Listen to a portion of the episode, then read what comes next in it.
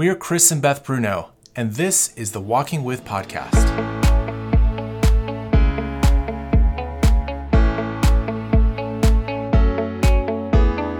We lead a team of brave and brilliant storywork counselors and coaches around the country, all committed to helping you come alive.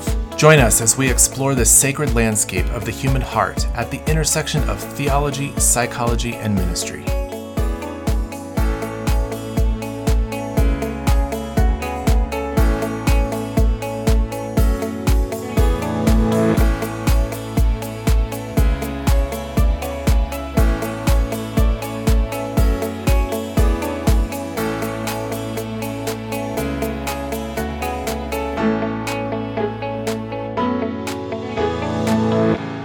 This month, we're in a series on faith because that's really the heart of who we are here, working at the intersection of theology and psychology. We talked with Lisa Russell about the stages of faith and Nicole Clifton about faith deconstruction. Today, we're joined by one of our spiritual counselors, Jeremy Williamson, to talk about the pressure of being a faith leader and the importance of living an integral life, mess and all. You can learn more about Jeremy over at restorationcounselingnoco.com slash Jeremy Williamson. And of course, anything else you need to know about us on the same site, or visit our digital laboratory site at restorylabs.com, the space to come alive via courses, memberships, webinars, and more. Here's our conversation with Jeremy.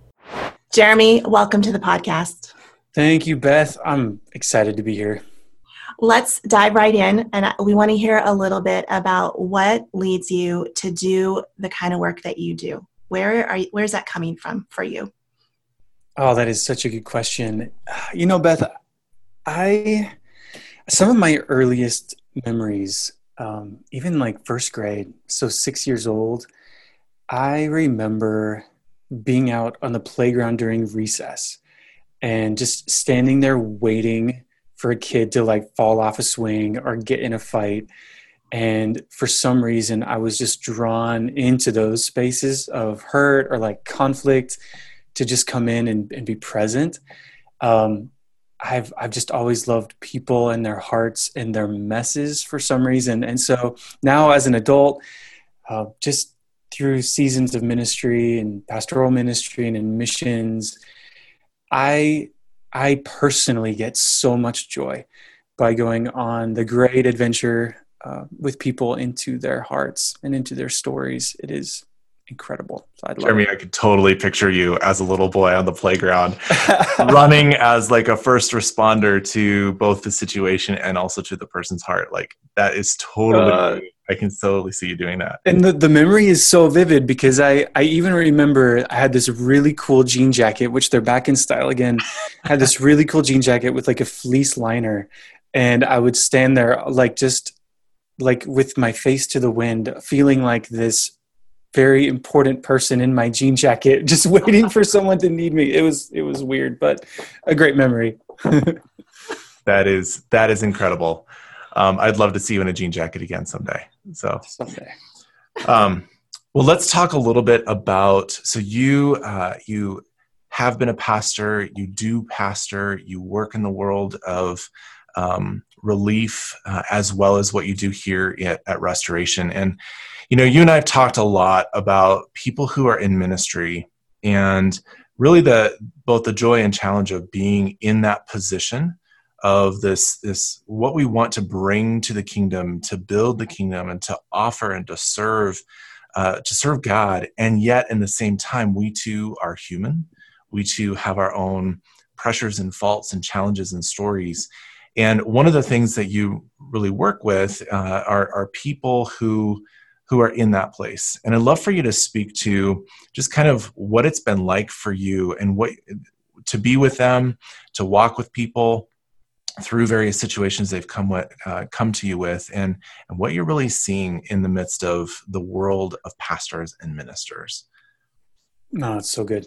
Yeah, you know, Chris, I like my experience uh, just in my own life in ministry was coming up in youth group and having an interest in ministry, and even you know after high school having an interest in ministry. There is sort of this. Uh, my experience was that it was like, oh, here's here's like a warm body who's willing and is good at whatever, and so let's put him in a ministry. And I think a lot of us had that experience. And the interesting thing, what I'm learning, is that for most of us, we are put into ministry before the work of spiritual maturity has really had the opportunity to take place in our lives. And so the thing about that is ministry has a way, like full time vocational ministry, has a way sometimes of arresting the process of spiritual formation in our lives in, in a lot of ways. And so we've, we jump in as these young, passionate, like ready to go and take over the world. I mean, I literally believed that I was going to take over the world, change the world, you know, do yeah, huge so things. we, totally. And, and, um, only to have my faith completely explode and uh, in some ways fall apart. My first mm-hmm. experience in missions. Mm. And, you know, I was living in El Salvador and there was a huge earthquake. And so I was surrounded by literal death and destruction. But then also in that same season, experienced the death and destruction of my team and every, you know, the cult pressure that culture brings.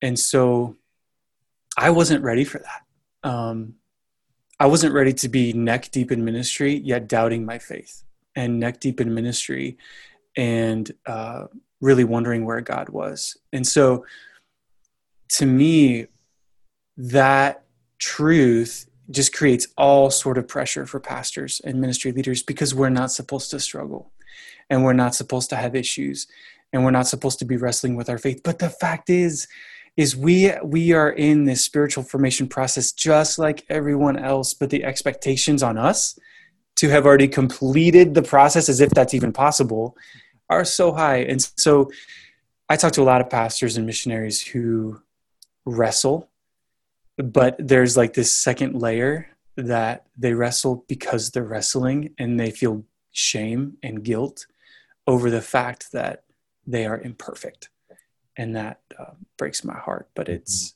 it's a common common issue, Chris. You know, and I hear the words you just said. You know, we're neck deep in ministry, and I feel like when we get to that place, right? You're living overseas. You've built a church. You've planted. You know, you've built an organization, whatever it is, and you're neck deep, and all of a sudden you're wrestling with something, and then you're wrestling with that wrestling, mm-hmm. and there's nowhere to go because everyone the way that i like to talk about it is when when you're in ministry like that kind of everyone around you is somewhere in your food chain right? There's someone mm-hmm. that they're they're somehow connected to you. They're a donor they're a congregant they're an elder. There's there's people around you that you know you are responsible for and to.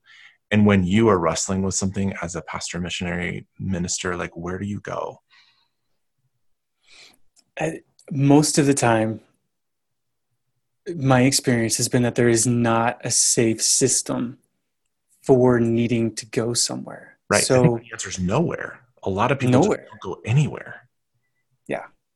Right. Because you, you don't feel comfortable bringing it up always with your spouse. You don't, mm-hmm. you certainly can't say anything to your church board or you're from the pulpit. Lord help us. I mean, that's, you just, it's hard.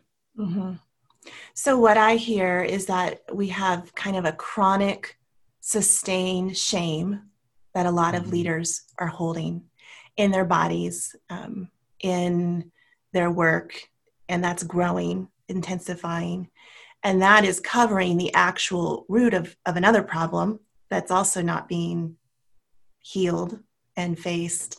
And so, what does that start to look like? How does that start to leak and ooze into the spaces from which they're leading? Where where are we seeing that pop up? Mm, that's really good. It's a really good question. I think it depends on it always it always leaks. It's impossible for it not to leak. And different people handle it differently. I see some guys who are really high performers, Enneagram 3 type guys who um, and some eights and uh, who who tend to just build a false self and and occupy this persona that is safer.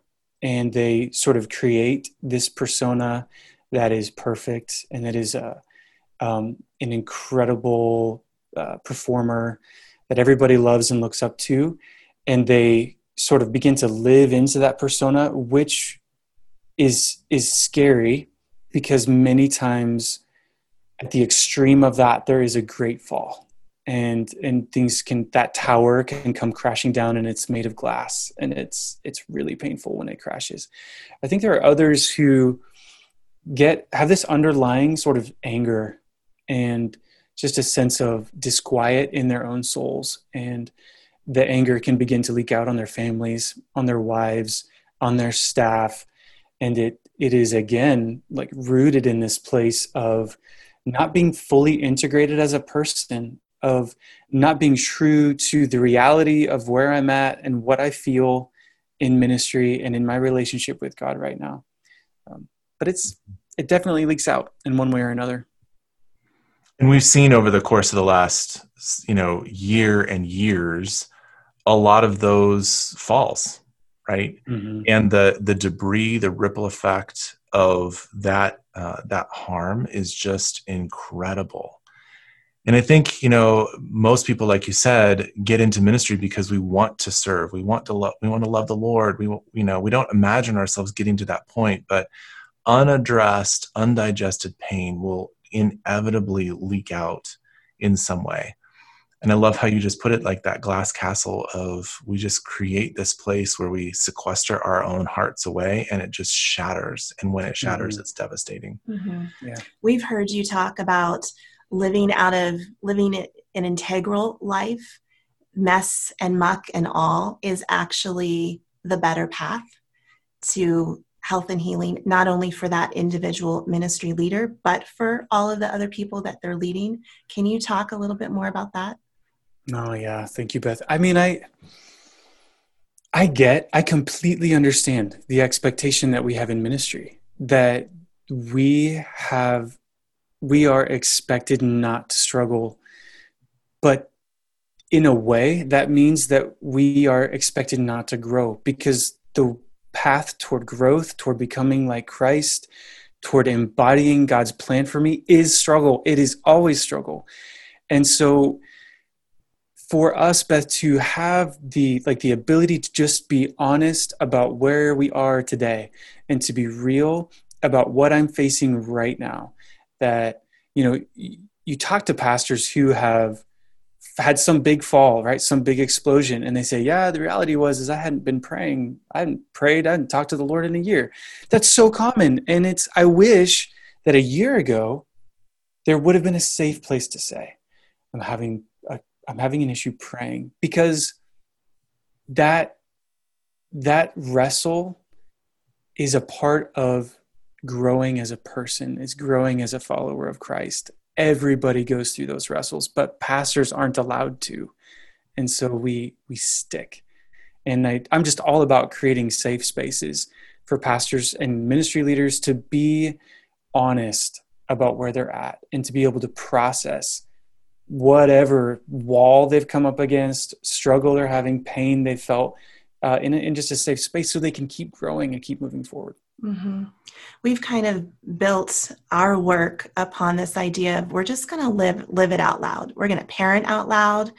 Thankfully, our kids are on board with that. We're going to do our marriage out loud, which is going to come out in a, this new marriage podcast we're launching, where we're actually talking through issues, our own issues, on a awesome. show like we think that there's a lot um, of, of needed transparency and authenticity and I, I, hear that here as well in this space that it, what would it look like for ministry leaders to just live their faith out loud and invite people into those seasons of drought those seasons of um, not being able to engage the lord in prayer the, those long walks of shame and just to invite people in to that in transparency? What would our collective faith start to look like? What would our mm-hmm. faith spaces turn into oh, if we had leaders leading like that? Oh it's a far better option because we we would have healthy leaders for one thing. And second of all generations that are growing up can smell a fake a mile away. Like the people who are growing up, young people who are coming coming up in church, they did not grow up with an automatic um, authority structure in their minds or in their culture that puts a pastor on a pedestal. Like they're very aware that a pastor is just another person. And if they see a pastor operating from some aloof place of perfection, they know it's fake. And so what I'm saying is when when we as ministry leaders have a posture of humility and are real and are living our own faith out loud and are and are open about our own struggle, that is attractive to people who we hope will come to faith through our ministry. That is very attractive to people because they see that our faith is accessible for real people. Mm-hmm. mm-hmm. You know, we're still in the midst of COVID. Some churches we're hearing in some places are returning to meeting, but so many are still doing either the virtual thing or creative variations of how they used to gather. And we've wondered what will this season of, of a pandemic and and not gathering in usual ways, not doing church in the same ways, what will that do to the way we do faith moving mm. forward? And will some pastors really seize on a creative reinterpretation of spiritual formation? And I'm curious if you've thought about that at all and what you think. I have. I've had some really interesting conversations um, with several pastors about this because there there were churches who had built and and I don't say this I don't say this with any judgment because I think there's a lot of great ways to do church, right? So there were churches that were kind of production heavy, and um, and that was how they were, were able to reach people was just through very well planned services and, and high production. Well, when you when COVID happens, like there is only so much production you can do you know with live services uh, over zoom. And um, and i think that what we have been forced to do is to remember that one of the greatest things about the church is our community and is our connection and is our ability to come together and to look at each other in our eye and to like fellowship with each other and um, to do life on life. And so i think that churches have been forced to recognize that while production is good and it's necessary, that there are other things, other ways of deeper connection that people are very hungry for, especially in a time of quarantine and pandemic when we're locked into our houses, that people ache to connect. And so I hear a lot of pastors talking about building new ways for connection, building new systems to allow people to just get to know each other and to go deep in relationship beyond just uh, like a Bible study group or a small group. Mm-hmm. Well, and I think that is in line with what you're saying. This this generation craves authenticity, and that feels mm-hmm. more authentic, more organic, more attractive. Yeah, yeah, it it really does. And it also, at the same time, requires more awareness of your own story as a pastor and as a minister. That you're not showing up standing behind a microphone. That the kind of protective measure of what the pulpit does for a lot of pastors that there's this separation between them and me like it's all it's all now in us uh, all of a sudden. And and that can actually be both invitational and disruptive. I think chris there's something that we could say here and i yeah, i think it's worth saying. I've met a lot of pastors who say you know i'm just the kind of person who I am much more comfortable talking to 500 people or a thousand than I am talking to somebody one on one. And then, and then I'll hear a lot of times that's just my personality. And, and maybe it is, but my experience, Chris, has been most of the time that there is a reason why mm-hmm. you are overcome with anxiety when you are forced to sit face to face with someone. Mm-hmm. And it is probably something that would be healthy to work through and to understand a little bit more deeply. Mm. Is that fair to say? Is that yeah, all right? I think it's I think it's 100% fair to say and I think that's what I mean by it's both invitational and disruptive. Mm-hmm. There is a there is an invitation to be disrupted by a new way of having to do church. And I say having to do church like this is an ancient way of doing church. Um, right? Yeah. But this new new world that we live in on what is it like for us to be pastors and ministers in the us instead of the me and them. Mm-hmm. Uh, and you said something a while ago about uh, creating safe places. What does that mean? Hmm. I when I was pastoring, I felt just really alone, Chris. Mm-hmm. And for me, there was no there was no one who could both understand what I was feeling and no one who could hold what I was feeling. Because, like you said, I was at a place in the food chain where I was needed to be doing the holding, both for my family and for my staff and for my church. And so it took an intentional effort for me to pursue a relationship um, with, in my case, it was with a counselor that could hold my story and could hold what I was feeling um, and walk with me through that in a in a really sacred space. It actually it felt like when we would meet, it felt like we would take off our shoes and just and walk through the forest together because it was it was like holy ground, but it was also out in the wilderness of my heart, mm-hmm. and um, it, I really had to come to grips with the fact that I would never find that in within my ministry ecosystem. Mm-hmm. I had to go outside of that, um, but that was absolutely necessary for me to do. Yeah, it sounds like the safe place is someone who has a sense of what's going on for you and someone who doesn't care what your ministry as your job is. Yeah. This is someone who doesn't need me. Right. And they don't exactly. they don't they you know they don't look up to me necessarily. They don't they're not enamored by my ministry. They right. may not even be in the same state as me, but they just they're willing to walk. Mm-hmm. Yeah.